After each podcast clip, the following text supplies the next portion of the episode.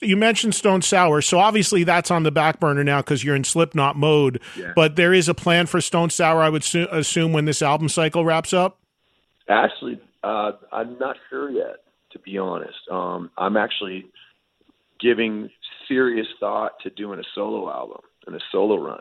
Um, Well, you did some. actually- so, you know, I was I was in. A, I think I just missed you in L.A.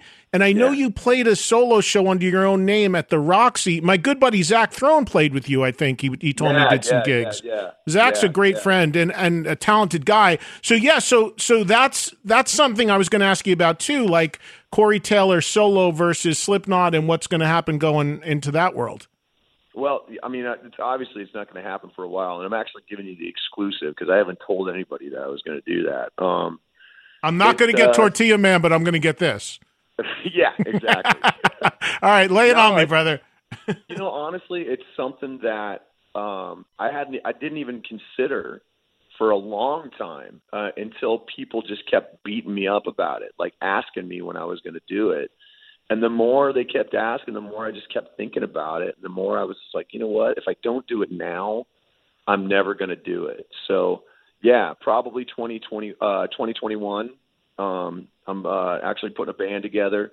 I've already told the guys in Stone Sour and uh, Slipknot that I'm doing it, uh, just out of respect. And uh, yeah, I'm gonna I'm gonna start working on a solo album. Um, and it's yeah, it's I mean that's all I'll give you for now. But yeah, that's that's that's that's the plan as of right now. Well, you you like a wide variety of rock music, and I know you and I bonded over the our love of the '80s stuff as well. So, Right. doing something under your own name, just a, as a Corey Taylor record, I, I, I'm taking a, a, a assumption here, but I'm assuming you you're going to do something that's going to be a pretty wide net of rock, something that really um, is something you wouldn't do in Slipknot or Stone Sour. Would that be right? Right. Oh, absolutely. Yeah, I'm going to dabble in a little bit of everything. It'll have everything that I'm known for and more. Let's put it that way, you know, because the thing that I've always loved is when I go out and I do those those solo cover shows basically right, is that people are always surprised by this the songs that I pull out of my ass to play.